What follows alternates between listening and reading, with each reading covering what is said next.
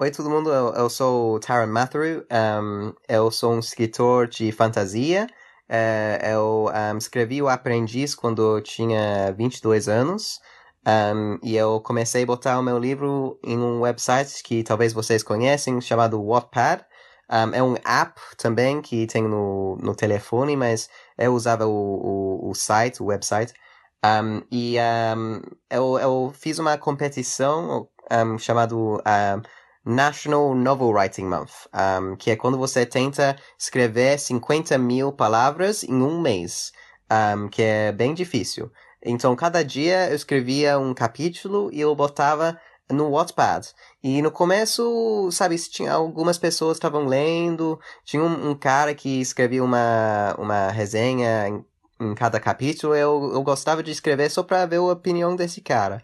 Mas aí no final do mês, foi, um, sabe, tava muitas pessoas lendo, de repente, tinha uns 100 mil leituras só no, no, só no primeiro mês. Daí, depois de, um, de quatro meses, um, foi lido um, um milhão de vezes. E foi um, um, nesse, nesse momento que o livro que eu estava escrevendo, um, sabe, eu, eu ganhei um agente, um, e daí a, agente, eu não sei se é a palavra em português, mas eu, eu ganhei um, um agent, é a palavra em inglês. E, Isso, um, aqui é um agente. E daí eu, ela mandou para um monte de países uh, para ver se eles queriam comprar os di direitos uh, para os meus livros. E o Brasil foi o primeiro para comprar. Um monte de editores aqui foram interessados, um, ah, porque brasileiros eles gostam de fantasia, eles pensaram que brasileiros iam gostar. E, e eu estava bem feliz, porque a minha fam família da, do lado da minha mãe é todos brasileiros. É por isso que eu consigo falar português um pouquinho, né? Um, e a minha avó, ela, ela não entendia que, eu, que, eu, que eu, o meu livro ia, ia ser publicado. Ela só acreditou e entendeu que eu era um autor quando eu falei, ó, oh, sai da sua casa, vai para a livraria e você vai ver o meu livro lá. Daí ela entendeu finalmente que eu sou um autor. Um, então foi bem legal. Um, e daí foi publicado, agora é publicado em 13 países, uh, um, e um, não 13 países, 13 línguas, um, um monte mais uh, de países. E é isso, agora eu, eu escrevo full time. O primeiro livro já saiu no Brasil, o segundo vai sair um, cedo em 2017. Um, e, uh, e é isso. Um, agora tá, tá indo tudo bem e eu tô feliz. Eu acabei de vender quatro mais livros para os meus editores. Um, então eu vou, agora eu tô contratado para escrever sete livros em total. Então, eu tô. Ô, louco! É, então eu já escrevi três, agora eu preciso escrever mais quatro. É, mas vai ser legal, eu tô, eu tô muito excitado para isso. Como que calhou aí, além de você falar português, você ser publicado, comprado seus direitos primeiro aqui no Brasil? Houve alguma conexão nisso ou foi uma coincidência? Bom, foi uma coincidência um, completa. Eu acho que o meu um, agente até que esqueceu de falar para os editores que eu falo português. Um, uh, e eu só, e, um, eu só falo português porque, porque a minha, minha avó e a minha mãe falavam português comigo quando eu era um bebezinho, né? Eu aprendi o português quando eu aprendi a conversar, né? Como um, como um bebê normal, só que em duas línguas, inglês e português. Um, mas uh, e, e, eu ia para o Brasil uma vez por ano, um, até que uns 14, 13 anos.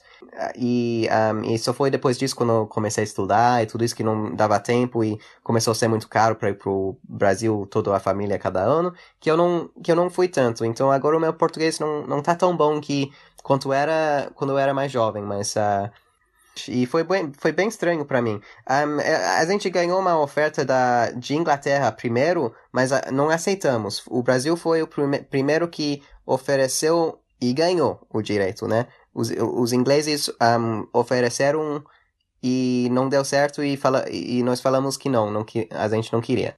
Mas uh, o Brasil foi o primeiro que comprou mesmo. Um, e eu, eu, acho que o meu agente esqueceu de falar, né, pra eles que eu falava, falava português, então foi uma coincidência uh, mesmo. Até que eu ganhei uma me mensagem no Wattpad de um dos editores que estava interessado e falando, ah, você precisa escolher nós porque nós somos é, nós gostamos do seu livro tanto, tudo isso, e isso não é certo para fazer com um autor quando, quando tá nessa, né, uh, quando tá negociando para tudo isso. Uh, você só é para falar com a gente. Daí o meu a gente ficou bem bravo com esse editor que me, me mandou uma mensagem sem conversar com ela primeiro. mas eu tô muito feliz que eu fui publicado com a galera Record. Eles são um, editores muito bons.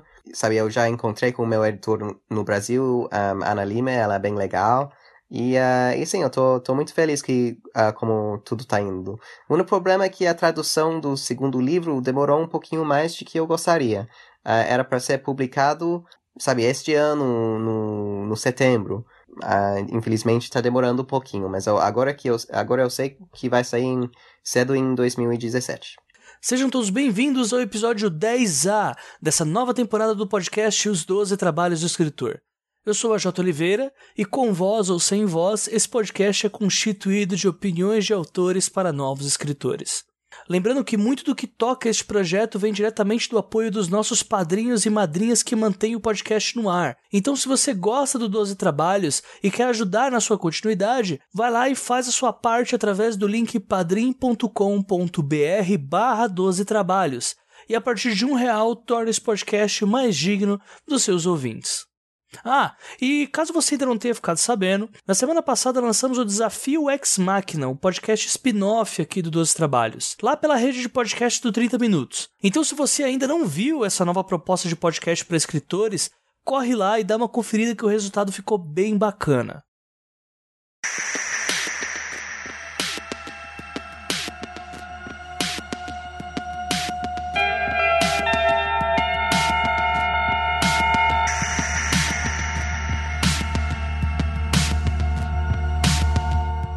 Continuando nossa bateria de episódios sobre publicação independente, chegou o momento de falarmos sobre uma das plataformas mais conhecidas do mundo, o Watchpad.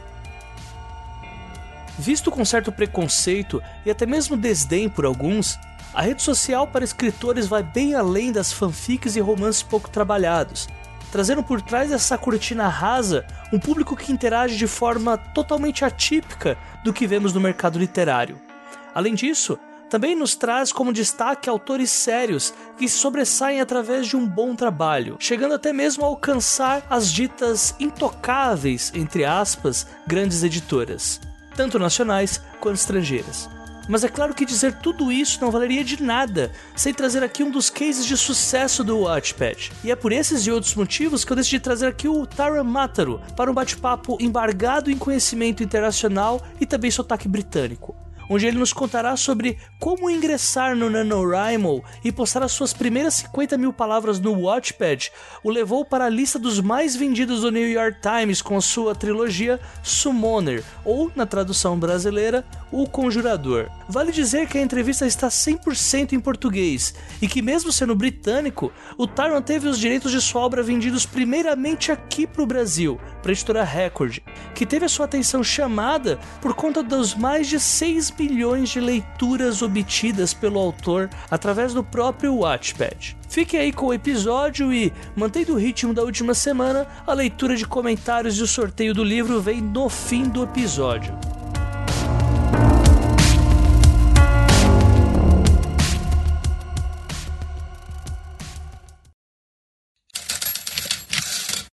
Mesmo cientes de que o mercado brasileiro é completamente diferente do mercado britânico, Vale a pena destacarmos o quão é importante a divulgação de um romance no Watchpad, principalmente na época do Nano, onde cada trabalho que é feito com as metas diárias batidas podem trazer sim um público maior direcionado a você.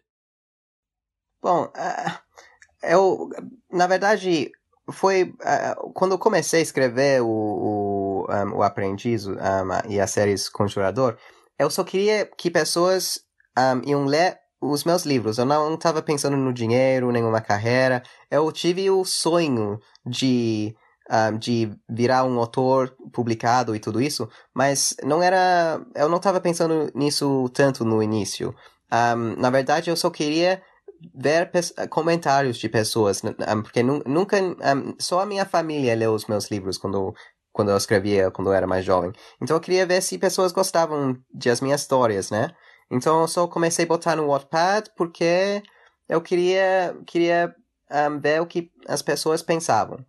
Um, não é uma, se você tem um livro completamente escrito, eu acho que não é uma boa ideia botar no Wattpad, porque um, o Wattpad é se você bota o seu livro no Wattpad e vai, você ganha, sabe, muitas, muitas leituras, daí ajuda você a um, ganhar um, um uh, book deal, um, sabe, ajuda você a ser publicado. Mas se o seu livro não consegue ser muitas leituras no, no Wattpad para qualquer razão, daí fica mais difícil de um, ser publicado, porque eles pensam, ah, ele já botou na internet, agora não queremos comprar esse livro porque já foi publicado, tipo, tipo assim. Então tem vantagens e desvantagens tá, para botar no Wattpad. Então foi, foi assim mesmo que eu, eu queria ver o que as pessoas pensavam. E também eu nunca botei o livro inteiro no Wattpad. As 7 milhões de leituras foi só em uma parte do livro. Eu nunca botei a, o livro inteiro.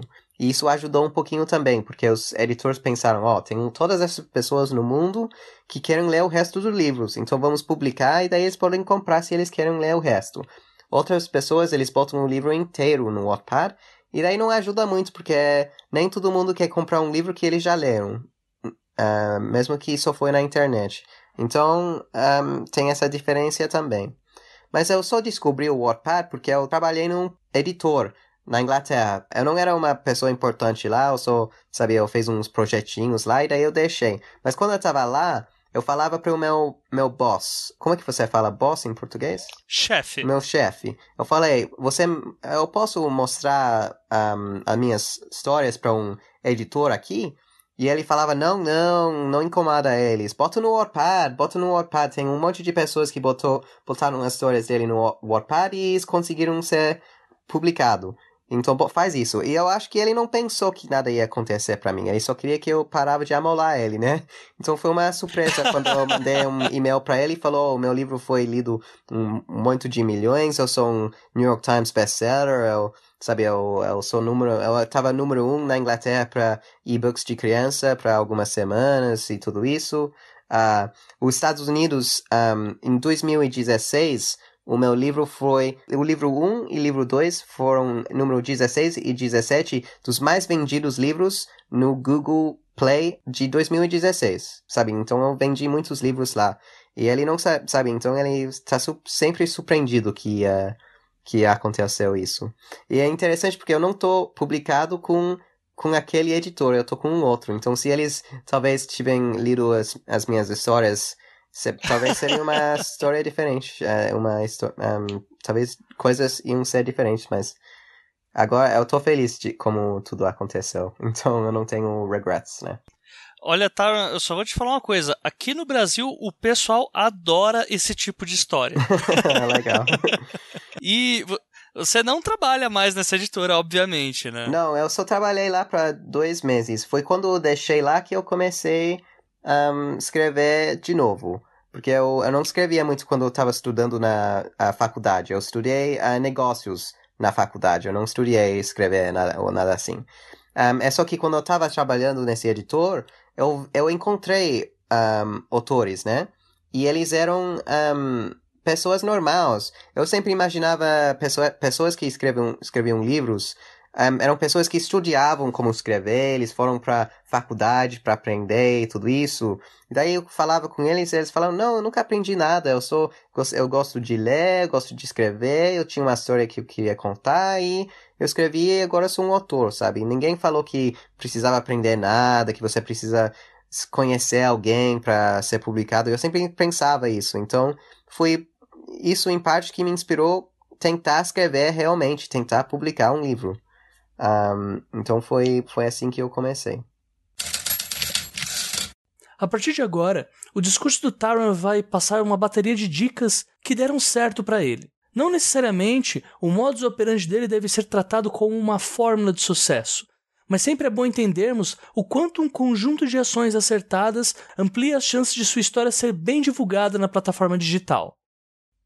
É, então foi assim, eu um, quando eu comecei a escrever o livro, depois de uma semana ou duas semanas, eu botei que, sabe, eu falava para as pessoas, até que eu botava no, na descrição do meu, do meu livro, que eu queria virar um autor que, que eu estava tentando ser publicado e que era o, meu sonho para virar um autor e tudo isso.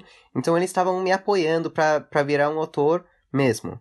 Uh, entendi, entendeu? Então, um, e, e também, no começo eu escrevia um capítulo por dia, mas no final era um cada duas semanas, né? Um, então eles não, sabia, eles já estavam acostumados a esperar para um pouquinho para ler o próximo capítulo. E, um, e um, também, para agradecer eles por ter me apoiado e tudo isso, eu, um, eu decidi escrever uma história inteira para eles, para dar de graça. Então eu escrevi um, um, uma história no mundo do conjurador um, para eles de graça e botei no Wattpad. E eles podiam ler a história inteira. Um, e então isso ajudou um pouquinho. Mas a maioria de pessoas eles estavam felizes. Um, sabe, eu falei que o livro ia até, sabe, se, tipo assim, se eu não fui publicado, eu ia acabar o, acabar o primeiro livro e, tá, e ia demorar um, um tempão para escrever o segundo livro e o terceiro livro. E talvez eu não escrevia até que eu não acabava o segundo ou terceiro livro. Eu falei, agora que eu, eu estou sendo pago, vai ser garantido três livros. Então, se você gosta da história, vai ter mais da história agora que eu estou publicado. Eu respondo para todas as mensagens que eu recebo.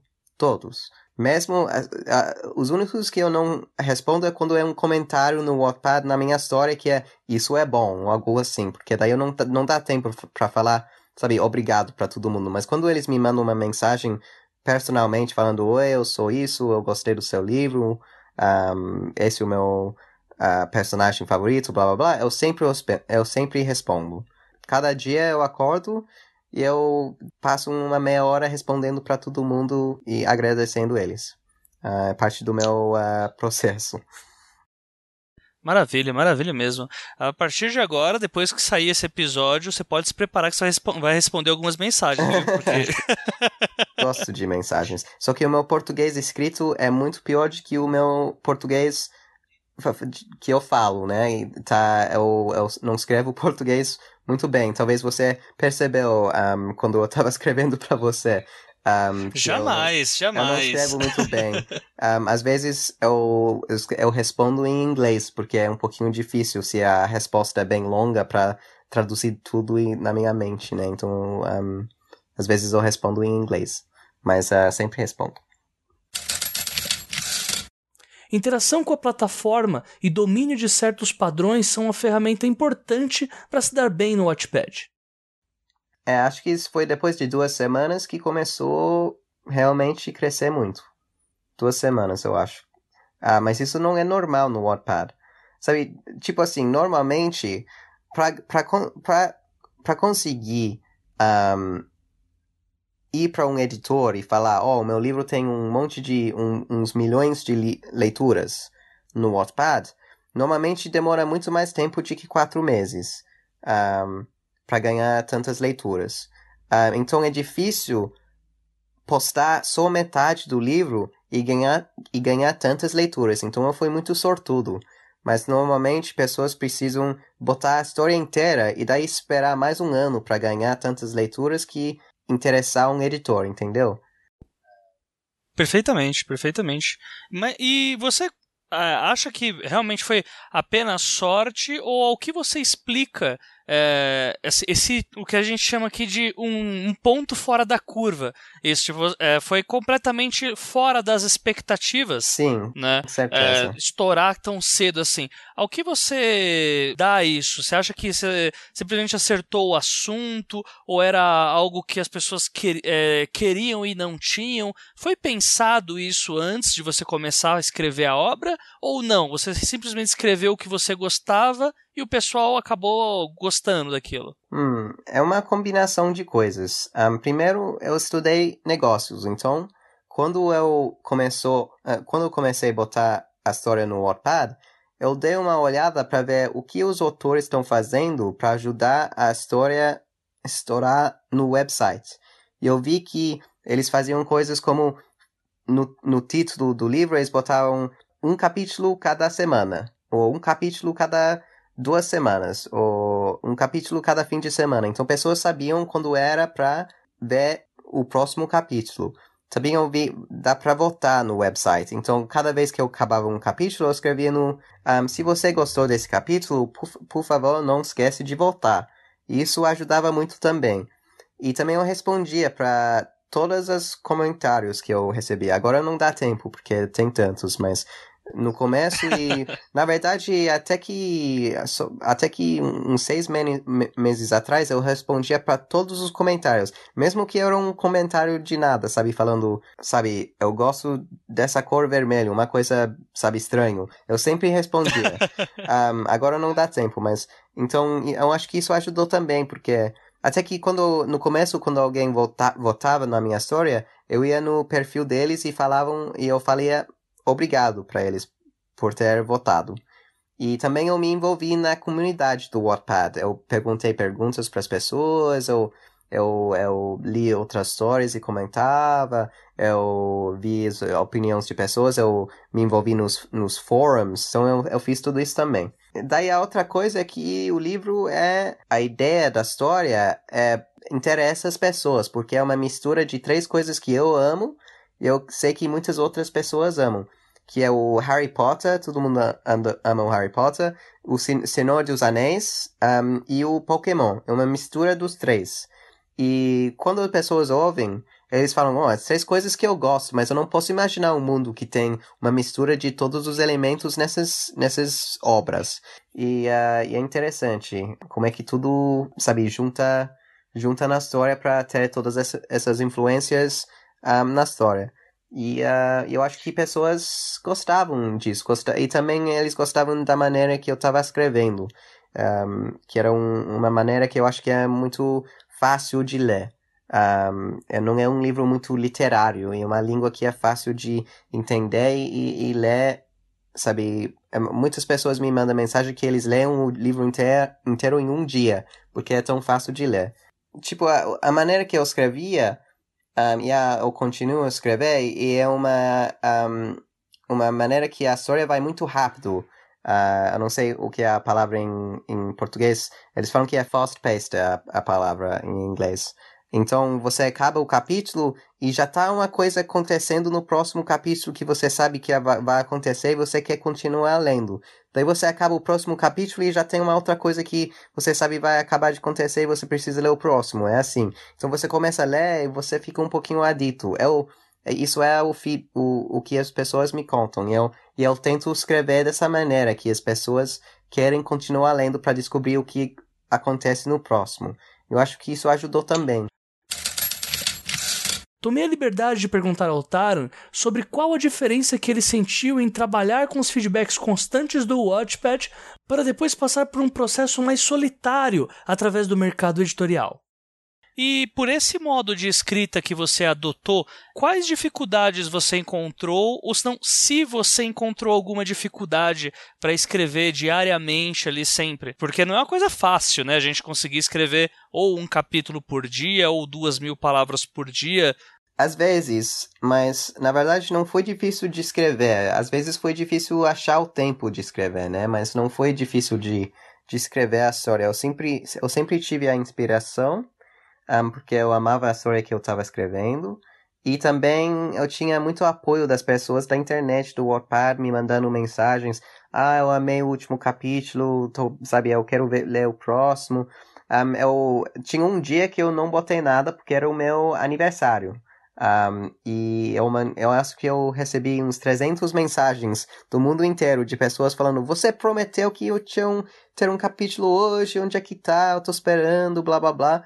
E eu falei, ó, oh, eu, eu, meu, eu respondi para todas as mensagens falando, ó, oh, desculpa, era o, era o meu aniversário hoje e uh, não deu para escrever dessa vez, desculpa. Um, mas então, sabe, não, não foi difícil uh, exatamente. Às vezes um, eu só tinha, não tinha tempo porque eu estava ocupado durante o dia, daí eu, mas normalmente, mesmo que isso aconteceu, eu escrevia à noite, sabe? Um, às vezes eu escrevia mil palavras por hora. E acho que esses dias eu escrevo, escrevo mil palavras cada duas horas, uma hora e meia, às vezes três horas se é uma parte difícil. Então não demora tanto tempo de escrever um capítulo. Talvez duas. Uh, antes demorava uns duas, três horas para escrever, então meia-noite eu começava, acabei às três, e daí eu botava no Wattpad, né? Pelo que você está falando, muito do que, do que te motivou é, foram esses feedbacks né, que os seus leitores tinham para com você. Inclusive, eu já me aventurei um pouquinho pelo Wattpad. Eu, enquanto eu estava fazendo a primeira temporada do podcast, eu falei com, eu me comprometi com o pessoal de falar, não, eu vou começar a escrever alguma coisinha para testar a plataforma e eu via que tinha muito isso de o, o feedback do leitor incentivar a gente a escrever mais, certo? E você está vivendo os dois lados da moeda. Você já escreveu pro Wattpad quase um livro inteiro, né? Um pouco mais da metade, e agora está escrevendo por demanda para a editora. É, qual que é a diferença de escrever dessas duas formas? E qual você gosta mais, se me permite a pergunta? Eu prefiro da maneira que eu comecei, uh, da maneira que eu comecei, né? Eu gostava do Wattpad, porque o feedback era imediato. Sabe, eu postava e depois de 20 minutos eu tinha, sabe, 50 mensagens de pessoas falando que eles gostavam. Então, era uma inspiração enorme. Mas, tipo, quando você tá escrevendo para um editor, quase ninguém leia. O meu terceiro livro, a única, acho que só duas pessoas, não, três pessoas no mundo leu o terceiro livro. Uh, uh, então, sabe, eu tenho duas editoras no, na Inglaterra e uma nos Estados Unidos. E só eles que leram o terceiro livro. Então, eu não estou não tô ganhando o feedback e tudo isso. E eu precisava acabar o livro primeiro e daí depois você ganha o feedback. Feedback é comentários, né? Então, é difícil porque as mensagens que você ganha te dá um apoio grande para escrever. Mas um, o que me ajudou foi, sabe, eu precisava dar, uh, entregar o segundo livro o dia que o primeiro livro, livro foi publicado. Então, eu sempre estou dando o próximo livro um ano antes de que é publicado. Então, é bem estranho. Tipo, eu vou, eu vou, o terceiro livro vai sair na Inglaterra e os Estados Unidos, e eu vou ter acabado o quarto livro. Mas a, a coisa boa é que eu ganho, eu ainda ganho mensagens. Não é sobre a coisa que eu estou escrevendo nesse momento, mas eu ainda ganho apoio sobre as pessoas que leram o primeiro livro e o segundo. Um, sabe, eu, por exemplo, uh, um, uma semana atrás eu ganhei uh, duas mensagens de dois um, parentes. Um vivia nos, uh, uns deles vivia no um, Austrália e o outro um, vivia nos Estados Unidos, e os dois falaram que eles têm filhos que um, são autísticos. Autistas? É, Aqui no autismo. Seria. Eles têm um autismo, o filho dele. E eles falaram que o, eles deram o meu livro para o filho, e o filho nunca lia nada. Os dois falam que os, é muito difícil fazer os filhos deles ler por causa do autismo deles. E eles falaram, o seu livro começou um amor por ler com essas crianças, e agora eles querem ler mais e como já começaram comprar, já compraram um segundo livro e o, o filho já acabou, e eles estavam me agradecendo para um, inspirar um, o amor de ler nos filhos deles, né? Um, porque ele é tão difícil antes. Então, essas mensagens assim me afetam muito e me dá inspiração de continuar a escrever as minhas histórias e fazer as histórias o melhor possível, porque eu sei que tem pessoas no mundo que são afetadas por os meus livros de uma maneira boa. Eu tenho uma outra instante quando um, um, tinha um, um cara, a esposa dele estava grávida e estava no hospital, no emergency room, e ele não podia entrar porque era um nascimento difícil. E ele precisava se distrair, porque ela estava lá para uns 3, 4 horas. E ele não sabia o que estava acontecendo. E ele falou que ele leu o meu livro e se distraiu. E ele me mandou uma mensagem me agradecendo para o livro que conseguiu distrair ele na época mais difícil da vida dele. E uh, felizmente ela tudo deu certo, um, ele tem um filho e todo mundo tá saudável e feliz. Um, mas então é, é, esse tipo de mensagem que me inspira e é muito importante essas mensagens para mim. Perfeito. Tá, você tá tirando de letra, cara, com português. Você me desculpa, mas você, tá, você tava com uma modéstia aí e você tá indo muito bem com eu português. Eu tô tentando. Então... Às vezes tem uma palavra que eu conheço, mas eu tenho dúvida se é a palavra certa, e daí eu falo a palavra certa, mas eu fico com dúvida quando depois. Meio receoso, né? É, mas tudo bem. Muitas pessoas aqui têm um jargão, né? Que a vida de escritor é uma vida muito solitária, né? É. E muito devido a isso, que a gente também não tem essa cultura tanto de é, escrever pro Watchpad, ter essa coisa do feedback já momentâneo, né? Então, para você, são essas histórias que você se apega para escrever sozinho ali, sendo só você e sua história. É verdade, é, é uma vida bem solitária de escritor, ah, ou pelo menos o escritor que só trabalha de escritor a maioria de escritores, eles têm um outro emprego, porque, infelizmente, o, o um, ser um escritor não é muito bem pago para a maioria dos autores. Você precisa ter muito sucesso para poder escrever um, e não, não trabalhar de outra maneira. Um, então, mas para mim eu, eu só escrevo, eu sou muito sortudo, mas, um, sabe, tem dias quando eu não, não saio da casa, porque não tem uma razão para sair da casa uh, sabe? Uh, porque todo mundo tá trabalhando, todo mundo tá ocupado, não tem nada acontecendo, então é, é uma vida um pouquinho solitária, mas tipo, os outro, é, eu, eu sou sortudo em que eu vivo em Londres, então tem muitos outros escritores que vivem aqui. Então eu, eu faço amizade com os, com os autores que escreve, escreve livros para os um, adolescentes, como, como eu escrevo. Uh, chamam um, jovem adultos, né? Um, os autores que isso, escrevem isso. livro para jovens adultos. Um, então, uh, então eu, eu tenho amigos, uh, eu, claro que eu tenho os meus amigos da faculdade, tudo isso, mas uh, durante o dia é um pouquinho solitário, né? Mas a, a, a, coisa interessante é que na Inglaterra e nos Estados Unidos, quase todos os escritores de, um, de as, as histórias de jovens adultos um, são mulheres. a maioria, acho que pode ser até 95% um, é mulheres. Então. Uh, Nossa! É, então, quando eu saio com amigos ou vou para um evento de autores de jovem adulto, sou eu e um milhar de mulheres. um, então é um, interessante que uh, eu não encontro muitos homens que são autores um, no, meu, na no meu profissão. Naturalmente, existe um preconceito com relação a autores independentes, autores que se autopublicam com um livro físico ou com quem publica pelo Watchpad. E nessa próxima fala, eu pedi para o Taran relatar um pouco sobre isso, se isso acontece lá fora ou se é apenas um fenômeno pontual aqui para o Brasil. Na verdade, eu, eu acho que a prejuízo não é tanto de livro físico e livro digital.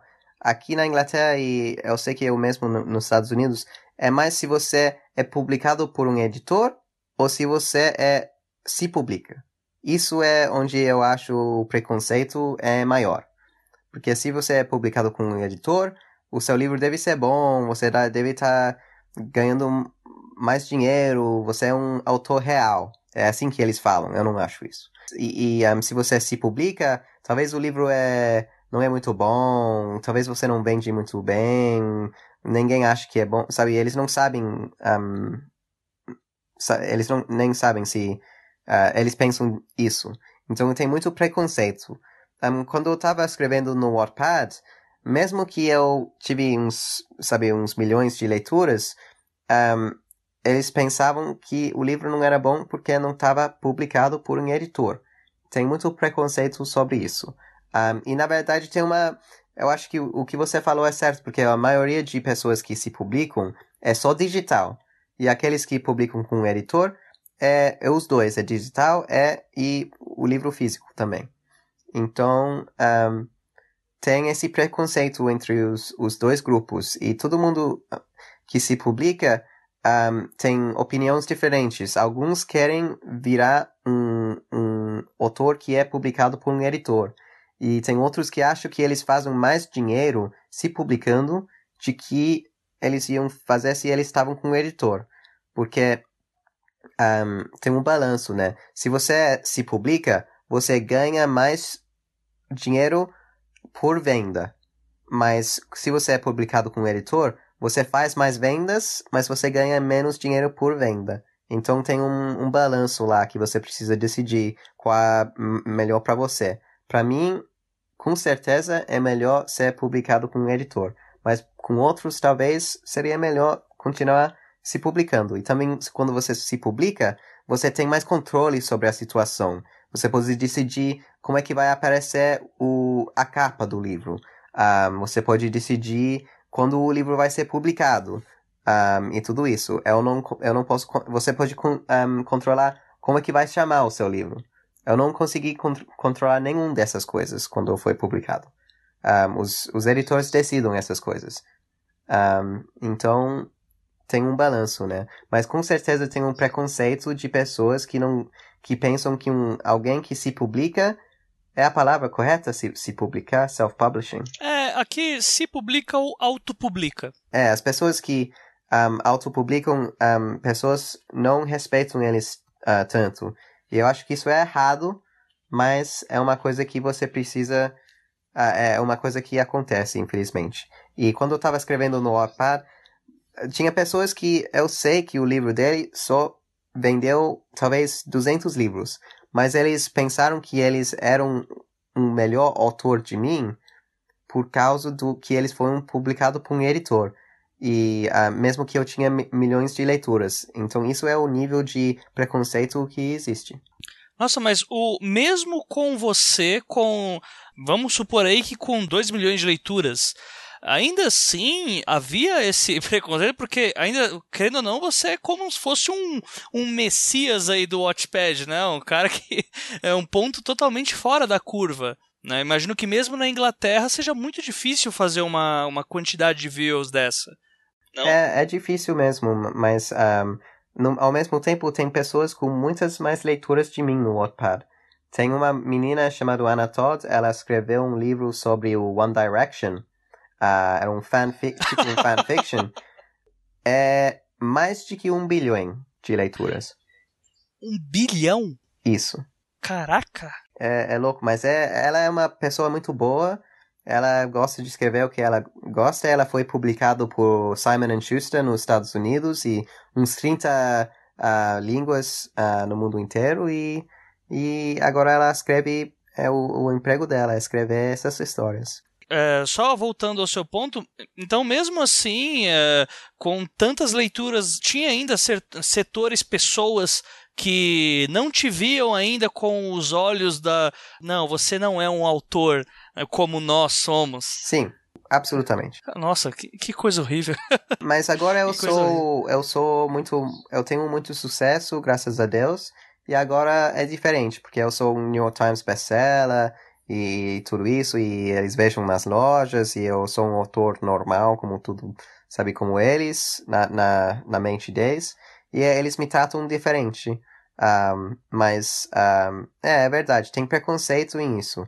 Eu sei que no Brasil um, muitos autores, eu acho que muitos mais autores brasileiros autopublicam de que publicam com um editor, só por causa do, da maneira que o mercado é, que eles gostam de traduzir a leitura, fenômenos dos Estados Unidos, em vez de livros escritos por brasileiros mesmo, que é uma pena. Mas, então, eu acho que os brasileiros vão, um, vão ter menos preconceito de que um dos Estados Unidos ou Inglaterra, talvez.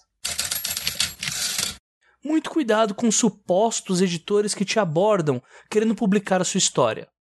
Eu nunca vi.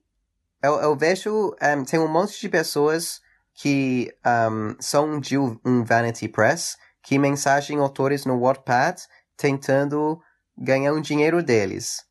Um, na verdade, um autor nunca devia pagar quase nada. Um, um autor que autopublica, talvez ele ia pagar para alguém fazer a capa dele. E talvez eles iam pagar alguém para ler e ver os, os erros e consertar os erros, né? Um, isso é um editor também, é a mesma palavra, né? Mas isso é as únicas coisas, talvez um pouquinho de dinheiro por marketing, talvez você quer fazer um advertismo no Facebook, algo assim. Talvez você quer pagar por isso, mas isso é as únicas coisas que você devia pagar como um autor.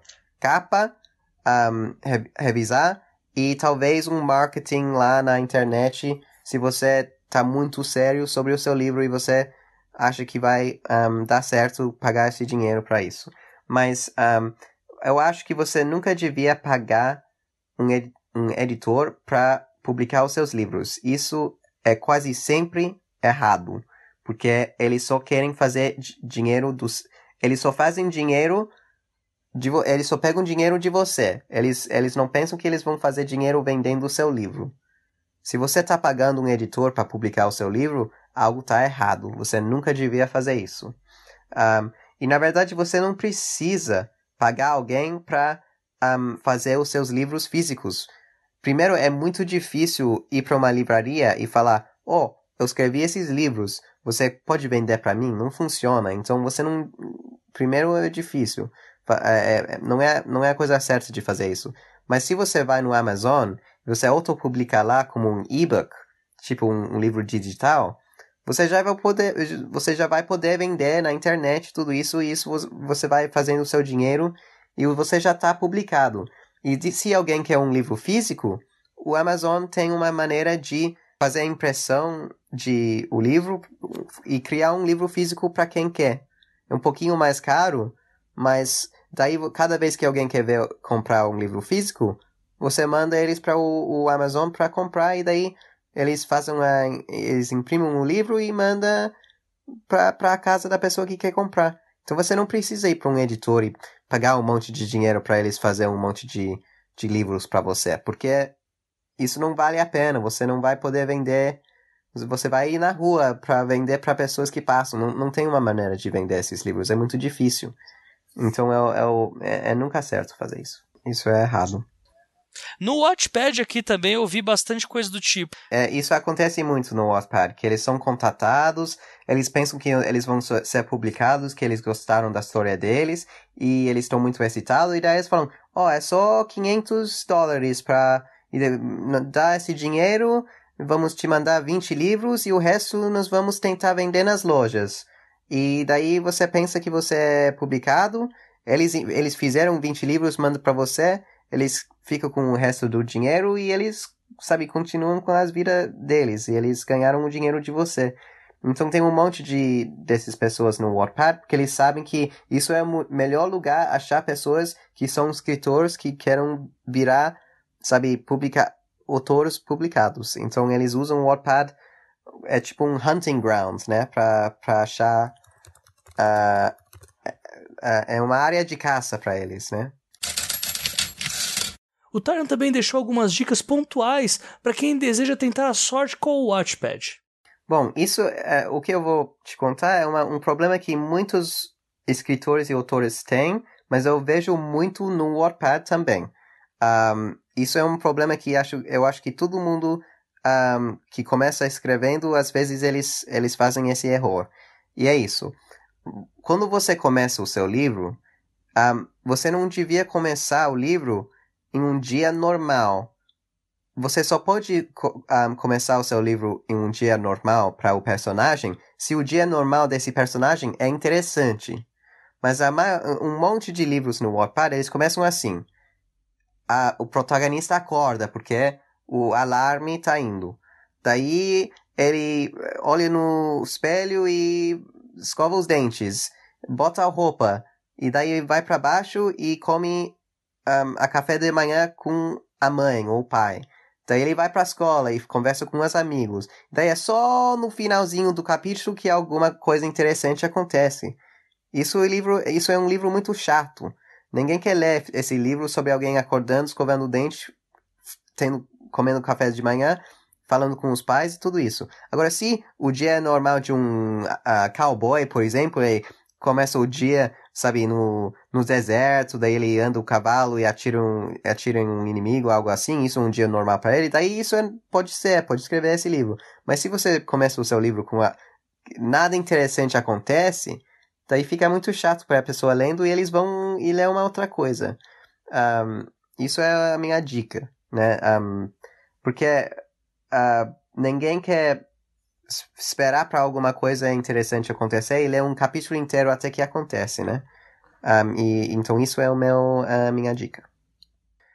Uh, eu não um, não estou pensando em muito a gramática é muito importante Uh, se você começa a ler o livro e, e tudo tá errado, cheio de erros, você não vai querer ler o livro, porque te tira da história, né? Se você veja um erro quando você tá lendo, você, você sai fora do mundo da, da história, né? Você, você perde a sua um, a concentração, né? Então, uh, então isso é um outro problema que eu vejo muito no Wattpad. Um, e eu, eu, sou, eu só sou fãs de fanfiction. Eu só gosto de fanfiction quando é uma coisa que eu sou interessado. Um, então, às vezes, pessoas fazem fanfiction de alguma coisa que ninguém conhece. E daí ninguém quer ler porque eles não, eles não sabem do que é. Uh, então, talvez isso é um erro que às vezes pessoas fazem. Então, se você quer escrever um fanfiction, tenta escolher uma coisa popular que pessoas vão. que, sabe, pessoas conhecem. Um, começando sua história uh, falando. Existia um mundo que, que, o, que era cheio de uh, robôs e alienígenas, que tinha uma guerra em 1985, que que todos os humanos morreu e você fala a história inteira do mundo, isso é infodumping. Agora, se você começa a sua história com um, o último humano do mundo, ele tá, sabe, nas, nas ruínas da cidade dele, ele tá, e daí ele veja uma, sei lá, uma, uma boneca no chão e ele pensa da, do momento que uh, que era como o boneco da, da irmã dele, que morreu quando ela tinha 5 anos, quando os robôs invadiram. Daí ele pensa um pouquinho sobre isso. Daí ele continua, ele veja onde os robôs destruíram o, o, aquele prédio que era bem famoso, e ele pensa um pouquinho sobre isso. Isso é como você um, build your world. Você cria o seu mundo e as pessoas aprendem sobre o mundo como, quando a história está passando, né? Isso é como você devia fazer. Em vez de começando o livro, ou, até no meio do livro, falando, agora vamos, eu vou te contar sobre esse rei que existia e nasceu nesse tempo, e daí ele divorciou a esposa, e daí tinha uma guerra e tudo isso. Isso é uma outra coisa que pessoas fazem, porque eles têm eles, eles querem que você saiba essa informação, o, o, o leitor sabe a informação, mas eles não sabem como é que eles comunicam um, essa informação. E eles começam um infodump quando eles falam a história do mundo e como é que tudo aconteceu, em vez de escrevendo de uma maneira que é fácil de ler e fácil de entender, e a história progressa quando você está aprendendo sobre o mundo ao mesmo tempo. É um instinto que um, autores aprendem quando eles leem livros bons. Você aprende como é que um livro te faz aprender sobre o mundo quando você leia esses livros que fazem de uma maneira boa. Então, e, é uma, e você precisa ler muitos livros para aprender esse, esse instinto, né? Um, Isso. Alguém que, um, que não leia livros, uh, porque eu, eu conheço pessoas que querem ser autores, mas eles não leiam muito. E eles pensam que eles podem escrever. E eu acho que eles não têm os, os ferramentas para escrever um livro, porque o cérebro não aprendeu instintivamente como é que você escreve um livro, como é que você cria o seu mundo, como é que você dá informação para o, o leitor, como é que você progressa a história, como é que você um, passa entre por frase, né, uma frase por outra, como é que você um, passa, como é que você faz a transição entre frases é uma coisa que você precisa aprender instintivamente é uma coisa que é difícil de aprender em uma escola. Você precisa ler um monte de livros bons e daí quando você acaba, talvez você precisa pensar um pouquinho, por que é que essa história era tão bom? Por que é que eu gostava tanto dessa personagem? Como é que é, eu aprendi toda essa informação sobre esse mundo? Sabe, o, o, o Senhor dos Anéis não é um, um livro tão bom para aprender porque ele, ele faz um monte de infodumping. Mas um, pense no Game of Thrones. Uh, sabe o Game of Thrones? Uh, não sei se é o mesmo nome em, em Brasil. Uh, que é as Crônicas de Gelo e Fogo. Isso. Então, essa história, história é enorme, né? E daí você pensa, como é que eu aprendi tudo isso sobre esse mundo? Eu não estudei. Eu não se, sentou e estudei a história desse mundo, mas eu sei tudo. Como é que eu aprendi tudo? Ah, é porque ele escreveu isso, ele fez dessa maneira. Daí essa pessoa falou isso. Daí ele pensou nisso, e é assim que você aprendeu, e daí você, daí você veja como é que um livro bom é escrito. Então, um, uma dica que eu um, ia dar para escritores que, que querem escrever melhor é leia livros bons e pensa por que é que, é que esse livro é bom. Como é que o escritor me fez amar esse livro? Daí você aprende assim. Tem algum outro tipo de dica que você daria da própria plataforma? Bom, um, na verdade, eu, um, eu não escrevo em português. Eu tenho um blog no Wattpad onde eu escrevo todas as minhas dicas, os meus pensamentos como, como ser um escritor, a minha história inteira de como eu virei um autor, de começando a escrever no Wattpad, e daí eu virei um autor. Eu tenho um monte disso em um blog, mas era tudo em inglês. Daí um cara chamado Bernardo Stamato um, me mandou uma mensagem por e-mail e falou, oh, eu quero que pessoas brasileiras podem ler isso também. E ele traduziu a um, quase o meu blog inteiro em português. E eu tenho um monte de dicas uh, sobre como ir bem no Watchpad e é em português, então dá para ler e entender tudo. Mas uh, se eu preciso falar agora de. Então, se, se você está ouvindo isso e você quer ver o meu, meu perfil de Wattpad, tem uma, um livro em português que dá para ler, que tem um monte de dicas so, sobre tudo isso. Ah, também tem um, tags. Então, se o seu livro é sobre sei lá, dragões, você pode botar o tag de dragão no seu livro. Daí, se alguém escreve dragão, tá procurando para um livro de dragão, o seu livro vai aparecer. Então, isso é uma coisa boa uh, para usar. Uh, deixa eu ver aqui mais. E também a capa é muito importante no Wattpad, porque às vezes eles nem vejam o, um, a parte sobre, um, sabe, tipo, você fala, essa história é sobre um orfão que tudo isso.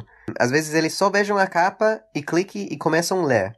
Então a capa é bem importante no Wattpad. Precisa ser uma capa que, mesmo que é pequeno, dá para ver o que é. Então você precisa pensar que a maioria de pessoas que vai ver a capa vai ver, sabe, tipo um, um, um, um foto bem pequeno da capa quando eles estão no telefone deles. Então é importante ter uma capa boa no Wattpad também investindo, se você vai gastar um dinheiro em investir na sua carreira de autor e você está sério em fazer o seu livro um sucesso no Wattpad, eu um, pagaria um artista um, para fazer uma capa para você. Eu acho que isso é importante. Muito bom. E também qualquer coisa, Taran, eu vou deixar no link da postagem do podcast, eu vou deixar toda uma, uma coletânea de coisas que a gente falou aqui vou deixar lá também o, o seu Watchpad lá, inclusive para ver se eu consigo contribuir um pouquinho com esses 7 milhões de views aí pra gente passar essa moça das fanfictions de One Direction que É verdade. E se você gostou da entrevista e quer saber um pouco mais sobre o trabalho do Taran Mataru? Bom, então um, eu estou uh, muito um, excitado para um, o meu segundo livro, que vai sair no Brasil um, cedo em 2017. Eu não sei uh, qual, uh, até que qual mês ou qual dia, mas eu sei que vai sair daqui a pouco. Um, e eu sei que eu tenho um monte de pessoas que vão querer ler o segundo livro. Vai chamar um, o um, Inquisição. e, uh, bom, vou, vou te contar sobre as séries. As séries é como uma mistura de Harry Potter, O Senhor dos Anéis e Pokémon. É sobre um órfão que descobre que ele tem a habilidade de um, conjurar demônios e ele acaba indo para uma academia um, onde ele aprende a controlar os poderes dele, uh, controlar os poderes dele e um, e ele se treina a virar um guerreiro para lutar contra os orcos que vivem nas selvas do sul. Um, e isso é a história. Muito bom, muito bom. E pelo que você disse, tem novidade já, né? De que vai, agora vai ter um número bem maior de livros, né? Que antes tinha garantido só uma trilogia, né? E agora esse número já aumentou, certo? Isso, então no começo ia ser uma trilogia, mas agora um, vai ter um, um quarto livro. Um, eu ainda não vendi os direitos para o, o, meu editor brasileiro, mas uh, eu tenho, eu tô com, uh, eu, eu acho que eles vão comprar. Um, então vai ser uma trilogia, um, dois, três, daí um quarto, que é a história do, um, do um, um prequel. Tem a sequela, que é o próximo livro, o prequel é quando é o livro anterior. Então vai falar a, a história, a origem dos professores da, da academia e os personagens lá. Vai ser uma história um, que uh, acontece em um tempo antes do, da trilogia. Então, o quarto livro vai ser tipo livro 0.5, uh, ah, em vez de, uh, sabe, livro 4. Um, então, vai ser um quarto livro. Daí eu tenho uma outra série que eu vou escrever, que é como uma mistura de Avatar, sabe aquele filme com os alienígenas azuis? É como uma mistura sim, sim. de Avatar e um, o Gladiator. Uma mistura de Avatar e Gladiador. Você sabe vender mesmo as histórias, né? é, quando eu trabalhei no meu editor, eles, eles me um, eu vi como é que eles vem, um, decidem qual livros que eles querem publicar. E eu entendi que o que eles gostam, quando você tem um livro para comparar um, a história. Então eles falam, isso é Harry Potter, mas é, tipo samurai, alguma coisa assim. Eles gostam de fazer comparar coisas assim. É como uma mistura de uh, como treinar o seu dragão e uh, o Avatar, é, sabe? Eles falam, eles gostam de misturar coisas para vender livros. Então, se você pode explicar o seu livro dessa maneira, eles, eles gostam disso. Um, então, é assim que eu tento explicar para pessoas. É, e você vem com uma dessa logo aqui no Brasil, já é uma mistura de Avatar com Gladiador, você realmente vai ser vendido, cara. Meu Deus. Ah, espero que sim, vamos ver. Mas eu, eu acho que eu, eu tô estudando esse livro por uns quatro anos. O público para ti é o mesmo público? É Young Adult também? Ou você vai para uma temática mais é adulta? É jovem adulto de novo. Uh... Nossa, eu, eu, quero ver como você vai conseguir fazer um gladiador para jovem adulto. Eu quero ver isso. Bom, é, sabe, no, nas séries de O Conjurador tem sangue, lutas e tudo isso, então vai ser similar. Na verdade, uh, no mercado de jovem adulto, uh, eles são mais interessados menos sexo de que menos violência. Então, se, se você tem um monte de sexo no seu livro, talvez eles, os editores pensam, hum, não sabemos se isso devia ser jovem adulto. Mas você pode ter uma luta com sangue e tudo isso e até que eles não não tão, tão não é um problema para eles, na verdade. Então. Ah, é... sim, sim. Só não pode ser também meio berserker, assim, né? É, talvez não.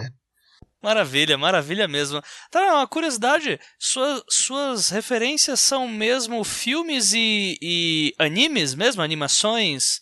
É, é filmes, livros e, um, e séries de televisão. Uh, e eu gosto de anime também, eu gosto de Dragon... Por exemplo, um, Conjurador, o primeiro é inspirado por um, uh, Dragon Ball Z também.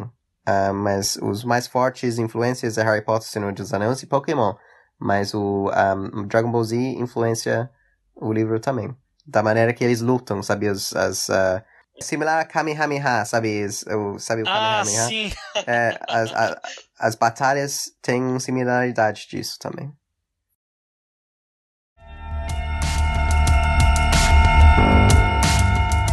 E chegamos ao fim dessa primeira parte, no caso o episódio 10A, que abordou o tema Watchpad. Hoje, mais ou menos um ano após eu gravar essa entrevista com o Tarman, eu posso dizer que a minha visão sobre essa plataforma mudou completamente. Afinal, se por alguns minutos deixarmos de lado grande parte dos contos eróticos mal escritos ou das fanfics criadas apenas por instinto primário, é inegável que o Wattpad é uma plataforma capaz de registrar o quanto uma determinada obra está cativando o público leitor, chegando a separá-la por idade, gênero, localidade, enfim, por números que normalmente não temos nas nossas mãos.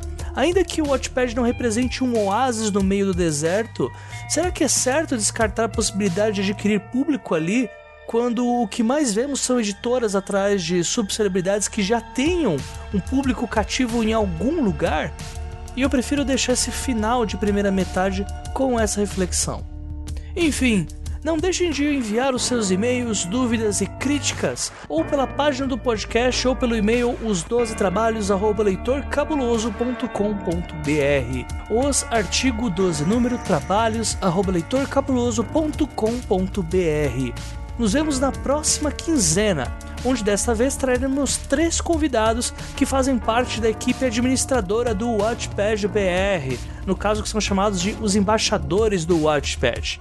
E esses três serão os autores Felipe Sale, a Cris Salles e o Cheyenne Barbosa. Todos os autores da plataforma brasileira do Watchpad com mais de um milhão de leituras e dois deles já publicados gratuitamente por editoras com trabalho sério. Né? E outro já negociando para publicação com a outra editora também.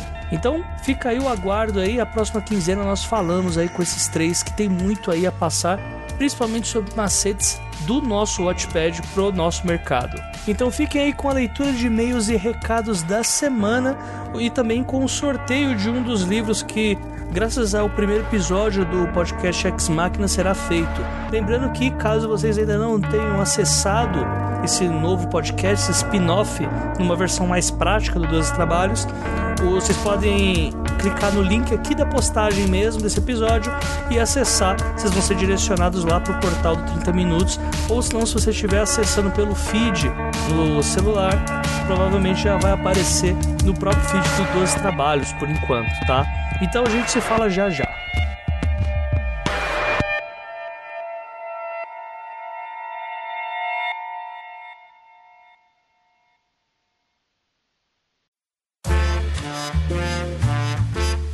Vamos lá para mais uma leitura de e-mails e recados da semana aqui do podcast Os 12 Trabalhos do Escritor, episódio correspondente ao último em que eu gravei respondendo algumas perguntas que vocês ouvintes enviaram aqui para o podcast. Mas antes de começar, como já é de costume, é impossível iniciar sem antes agradecer aos padrinhos e madrinhas que creem aqui na ideia do 12 Trabalhos e ajudam mensalmente para que eu prossiga aqui com o trabalho com os autores para todos que estão entrando aí no mercado literário. Um agradecimento a todas essas pessoas e principalmente aos padrinhos e madrinhas que contribuem a partir da categoria Leitor Ideal, que é a nossa categoria de 10 reais. Um agradecimento especial e nominal a Ednara Boff, ao Áureo J, ao Dinei Júnior, ao Daniel Renatini, ao Sérgio Rossoni, ao Janito Ferreira Filho, ao Clécio Alexandre, ao José Igor Duarte, ao Álvaro Rodrigues e ao Daniel Souza, que passou a ser padrinho desde a semana passada, então um padrinho bastante recente. Seja bem-vindo aí, Daniel. Um muito obrigado a todos vocês aí que têm ajudado com as suas contribuições e muito obrigado também a todos que já contribuíram e hoje já não são mais padrinhos ou madrinhas. E com certeza cada contribuição que vocês fizeram faz muita diferença para o Dois Trabalhos ter chegado até onde está. Lembrando que cada doação que é feita aqui para o podcast é gasta com o podcast, é feito como investimento para que o 12 Trabalhos se pague e futuramente para que eu comece a investir um pouco mais aqui no podcast. E eu posso falar já com certa alegria que a gente está apenas 100 reais de bater a primeira meta, que é a meta que vai garantir os sorteios mensais. No caso, com o 12 Trabalhos, eu costumo fazer sorteios esporádicos de livros dos autores que comparecem aqui no programa, mas batendo essa meta com mais 100 reais, eu vou começar a fazer sorteios de todos os autores que comparecerem aqui. E a verba é exatamente para isso, além de toda a manutenção que às vezes é necessário fazer, também vai ajudar a com, tanto comprar os livros como também enviar os fretes para os ouvintes. Pois como está nesse momento, nem sempre eu vou ter condição de ou comprar o livro e nem sempre a editora vai aceitar mandar o livro também, se for o caso, né? Então, batendo essa meta, eu teria a garantia de conseguir fazer esse envio para vocês. E como tá chegando já a meta, isso já dá até uma animada, então então, batendo essa meta, vai ficar bem mais fácil, vai ficar um pouco mais interativo o desse trabalho para com quem escuta e principalmente com quem contribui aí com o padrinho. E se você está escutando isso agora e deseja também contribuir, ajudar com o projeto dos trabalhos, é só você acessar a nossa conta lá no Padrim através do link padrim.com.br barra 12 trabalhos, onde você pode contribuir com quantias a partir de apenas um real para ajudar com que o podcast cresça, né? E sempre deixando claro que para quem não pode ajudar, também é de grande ajuda vocês compartilharem, é, envia para os amigos, seu amigo que escreve, pessoal que gosta de algum autor que compareceu aqui no 12 Trabalhos, manda um episódio para ele, fala, pô, escuta aqui que esse episódio aqui tá bem bacana. Tá? É de grande ajuda que isso aconteça, tá? E também, caso você ache que pode ajudar a gente com relação a mídias sociais ou com relação à edição, qualquer outra coisa do tipo, é só você entrar em contato pela página do 12 Trabalhos no Facebook, é o facebook.com/barra 12 Trabalhos, ou se não, entre em contato pelo e-mail já, que é os 12 trabalhos@leitorcabuloso.com.br. Comentários da semana, comentários referentes ao episódio passado. O episódio passado foi um episódio que teve alguns comentários bem legais, como por exemplo o comentário do Michael Ivani, que ele disse exatamente o seguinte, abre aspas, esse formato é legal, primeiro porque é legal ter essa interação com os ouvintes, e segundo porque dá para revezar entre os programas e dar uma respirada a mais para a produção dos conteúdos com convidados, que devem precisar de mais tempo para serem produzidos. Exatamente. E aqui ele colocou, fez até uma pergunta, a JCU já tinha pesquisado outras plataformas de financiamento recorrente, como o Apoia-se, falando sobre a parcela aqui também sobre facilidade de fazer as contribuições. Então eu queria até pegar esse gancho e deixar a pergunta aí para vocês ouvintes se vocês preferem é, que ao invés do padrinho, ou se não, além do padrinho, também seja feita uma conta na plataforma do Apoia-se, né? Que aí vai muito da facilidade. Às vezes quem tem conta em um não quer fazer conta no outro também, ou para dar uma balanceada nos cartões e tal. Então, pelo esse questionamento que o Mike colocou aqui, eu jogo essa bola para vocês, para vocês falarem se, o que, que vocês acham sobre o Dois Trabalhos também ter uh, um acesso na plataforma do Apoia-se. Vocês podem colocar nos comentários desse episódio aqui agora, tá? Uh, no final aqui ele fez uma pergunta e colocou que ele está aguardando os episódios sobre o Watchpad. Então, parabéns pelo trabalho e obrigado por compartilhar esse conhecimento conosco. E eu que agradeço aí pelo seu comentário, Mike. Muito obrigado mesmo. Outro comentário que tem aqui é o do Áureo J, que é padrinho aqui dos 12 Trabalhos, e todo episódio ele contribui com um comentário ou outro. E ele colocou aqui responder algumas perguntas que foram colocadas no episódio também. Vamos por partes. Em relação à pergunta do Gabriel, a dos parágrafos, se a leitura tá fluindo, tá bom. Agora, se tá achando muito estranho, o mais difícil você já fez, que é identificar o que incomoda. A minha sugestão, entre parênteses, o que não vale de nada, é que brinque consigo mesmo e se desafie um pouco. Como assim? Já pensou em fazer um conto curto que seria um relatório de investigação de um acontecimento, sei lá, como um ataque de um lobisomem no meio da noite a um bairro? Ou, por outro lado, uma história com só com diálogos? Ou em primeira pessoa, ou com fluxo de consciência? E aí ele coloca mais alguns questionamentos aqui sobre algumas outras perguntas que foram feitas. E no final deixa aqui, por fim, sobre o conto do Ruben acertou o miserável. Não sei se você pegou a coletânea Feliz Ano Novo ou só o conto separado. De qualquer forma, fica a indicação do conto 74 degraus, um dos meus preferidos do Ruben Fonseca. PS, preciso ler o Scalzi. Forte abraço aí, muito obrigado aí pro Auro e também muito obrigado pro Mike, né, que fez o outro comentário por alguns comentários bem legais que eles fizeram. E também tem o comentário do Carlos Rocha, que sempre comenta aqui alguma coisa também. Ele coloca aqui, fala J, muito legal o episódio, foram boas perguntas selecionadas. E um episódio assim de vez em quando cai bem. Grande abraço.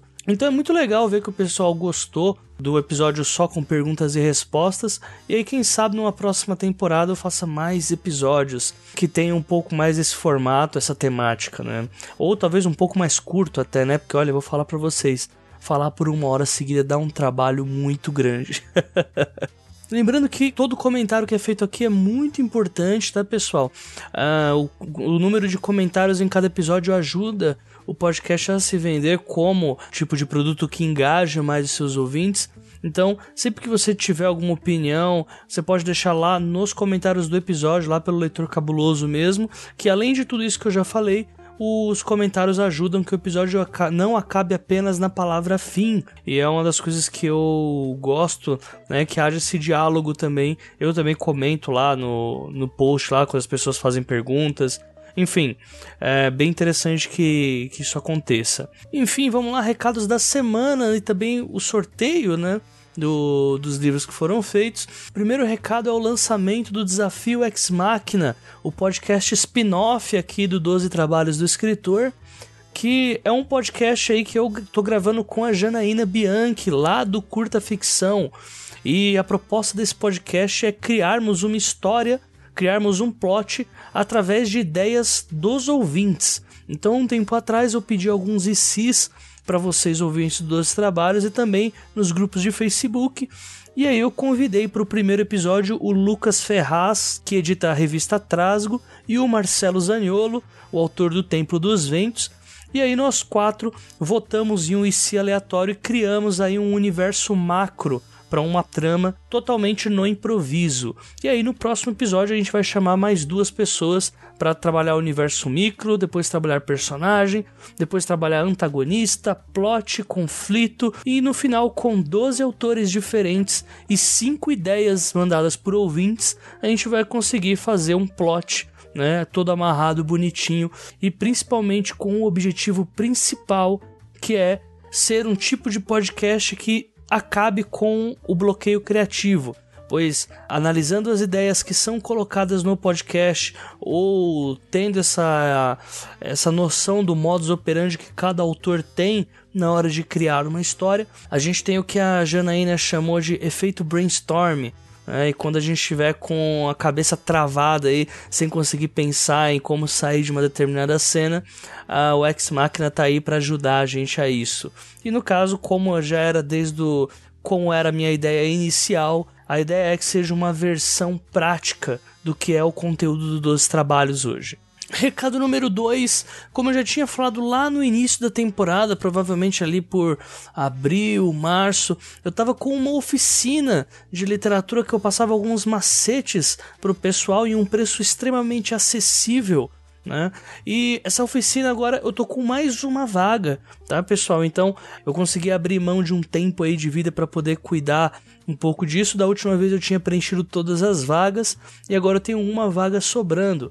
Então, caso você esteja escrevendo algum romance, esteja se sentindo um pouco perdido ou acho que é, quer entender um pouco mais de técnica, um pouco mais de técnica literária, é só você falar comigo ou pelo e-mail do 12 Trabalhos ou, ou pela página do 12 Trabalhos pelo Facebook, que eu estaria todo dispor aí para explicar para vocês como que é, como que funciona, como funciona o serviço de consultoria, uh, ou senão como que funciona esse serviço para passar essas técnicas literárias que eu mesmo aplico na, nas obras que eu escrevo. Então fica aí a dica para vocês e como eu gosto de ressaltar, num valor super acessível. Recado número 3. Dia 2 de dezembro, às 3h15, na livraria Martins Fontes, na Avenida Paulista, haverá o lançamento de um dos padrinhos aqui do podcast Os Doze Trabalhos, que é, que é o romance O Filho do Sol, do Daniel Renatini, do que vai ser uma trilogia chamada Herdeiros das Estrelas. Então o Daniel ele já trabalha há um bom tempo já nessa obra. As ilustrações do livro são feitas pela Jessica Lang, que é uma ilustradora assim de primeira. E eu também trabalhei uma certa parte desse romance no que se refere ao áudio trailer da trama, que é um áudio trailer de 3 minutos que foi gravado com dubladores aí de alto calibre, tem o dublador do Tony Stark pela Marvel, o dublador do. um dos dubladores de Dragon Ball Z. Enfim, foi um trabalho muito legal assim de se fazer. E eu tô colocando muita fé aí nesse romance do Daniel. Então, se você quiser aparecer lá no lançamento, Livraria Martins Fontes aqui em São Paulo, só para quem é de São Paulo ou quem estiver aqui pelas redondezas, na Avenida Paulista 509, tá? Lembrando que é dia 2 de dezembro, às 3 e meia da tarde. E eu também estarei lá no lançamento, quem for vai poder me ver por lá, também provavelmente outros autores também estarão por lá também. Então vai ser um lugar bem bacana e provavelmente tenha um happy hour aí depois. Enfim, a gente vai conversando por lá. Fica aí o convite para todo mundo. Agora vamos aqui pro sorteio das duas edições do, do livro O Templo dos Ventos, livro do Marcelo Zaniolo. Uma coisa que eu queria falar para vocês, que eu já adiantei mais cedo, como o último episódio dos trabalhos foi respondendo perguntas e respostas dos ouvintes, o sorteio vai ser relacionado ao Marcelo que participou do Desafio Ex Machina. Então, como são duas edições, uma edição eu vou sortear para os padrinhos apenas os 12 trabalhos e a outra para os padrinhos e para as pessoas que comentaram no episódio passado. É, eu vou fazer o primeiro sorteio aqui. As regras são as mesmas do último, tá? Que no caso foi a HQ do Max Andrade. O último sorteio foi feito da seguinte forma, tal qual esse. Para cada um real que o padrinho doa para o podcast, padrinho ou madrinha, ele tem um número para ser sorteado. Então, se você contribuir com 10 reais, você tem 10 números. Se você contribui com um real, você tem um número. E para as pessoas que são comentaristas, né, que é para quem comenta, cada comentário também tem direito a um número para o sorteio. Então, o primeiro sorteio aqui, primeira edição do livro O Templo dos Ventos, que é o livro do Marcelo Zaniolo, vai ser sorteado para o número 156 número 156, que é do Sérgio Rossoni. Sérgio Rossoni, que é padrinho, contribui com 30 reais mensais aqui para o podcast. Então fica aqui o recado para você, Sérgio. Você ganhou uma das edições e assim como na regra do sorteio passado, você tem sete dias aí para passar os seus dados, passar seu endereço, para que eu faça o envio da edição para você, tá? Caso contrário, assim como na outra vez, o sorteio pode ser refeito e aí é refeito sem os seus números, é feito com os números das outras pessoas. Próxima edição vai ser feita para os padrinhos e para as pessoas que comentaram no último episódio. Uh, vamos lá, o número aqui vai ser o número 7. Número 7, que é o número do Michel Carlos Magno. Michel, que também é padrinho, ele contribui com apenas 5 reais Michel, mesma coisa pro que eu disse pro Sérgio. Você tem sete dias aí para passar o seu endereço e para que o sorteio não seja refeito. Ah, então fica aí meus parabéns aí pro Sérgio e pro Michel. Em breve, aí quando vocês me passarem o endereço, eu faço o envio dos livros para vocês.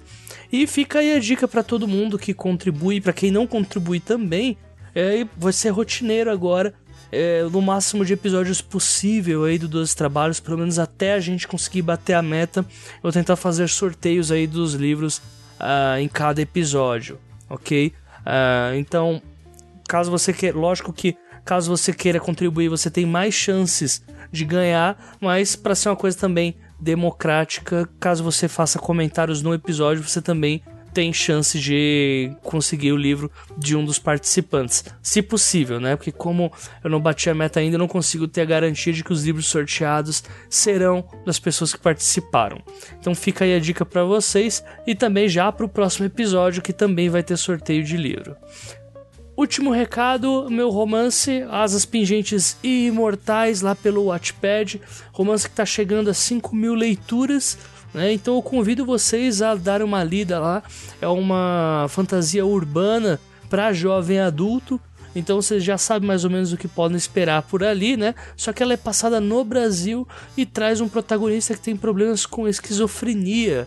Né? E um belo dia ele descobre que as vozes que ele escuta pertencem não a ele, nem a nenhuma doença, mas sim a uma entidade antiga que se apossou do seu corpo.